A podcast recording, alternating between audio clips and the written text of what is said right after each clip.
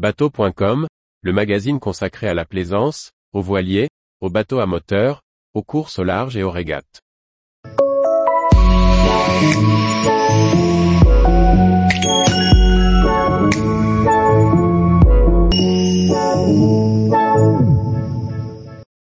Je fais cap au nord, quelle route faire en découvrant cette cardinale?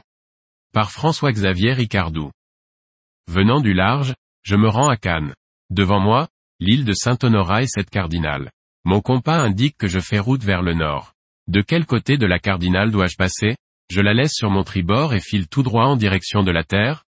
Réponse A. Je mets la barre à droite à 90 degrés et laisse la tourelle sur bâbord Réponse B. Je me lance dans une route pleine ouest, cap au 270 degrés Réponse C. Je m'arrête, car c'est l'heure de l'apéro Réponse D. Chaque semaine, bateau.com vous propose une question sur le permis bateau. Histoire de valider vos connaissances ou bien de découvrir des domaines inexplorés. Cette semaine, nous abordons une question sur le balisage. Une cardinale signale un danger. Il existe quatre types de cardinales, nord, est, sud et ouest.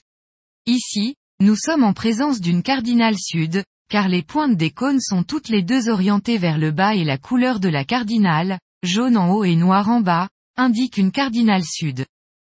Face à une cardinale sud, je passe au sud. Celle-ci matérialise un danger qui se trouve au nord de la cardinale.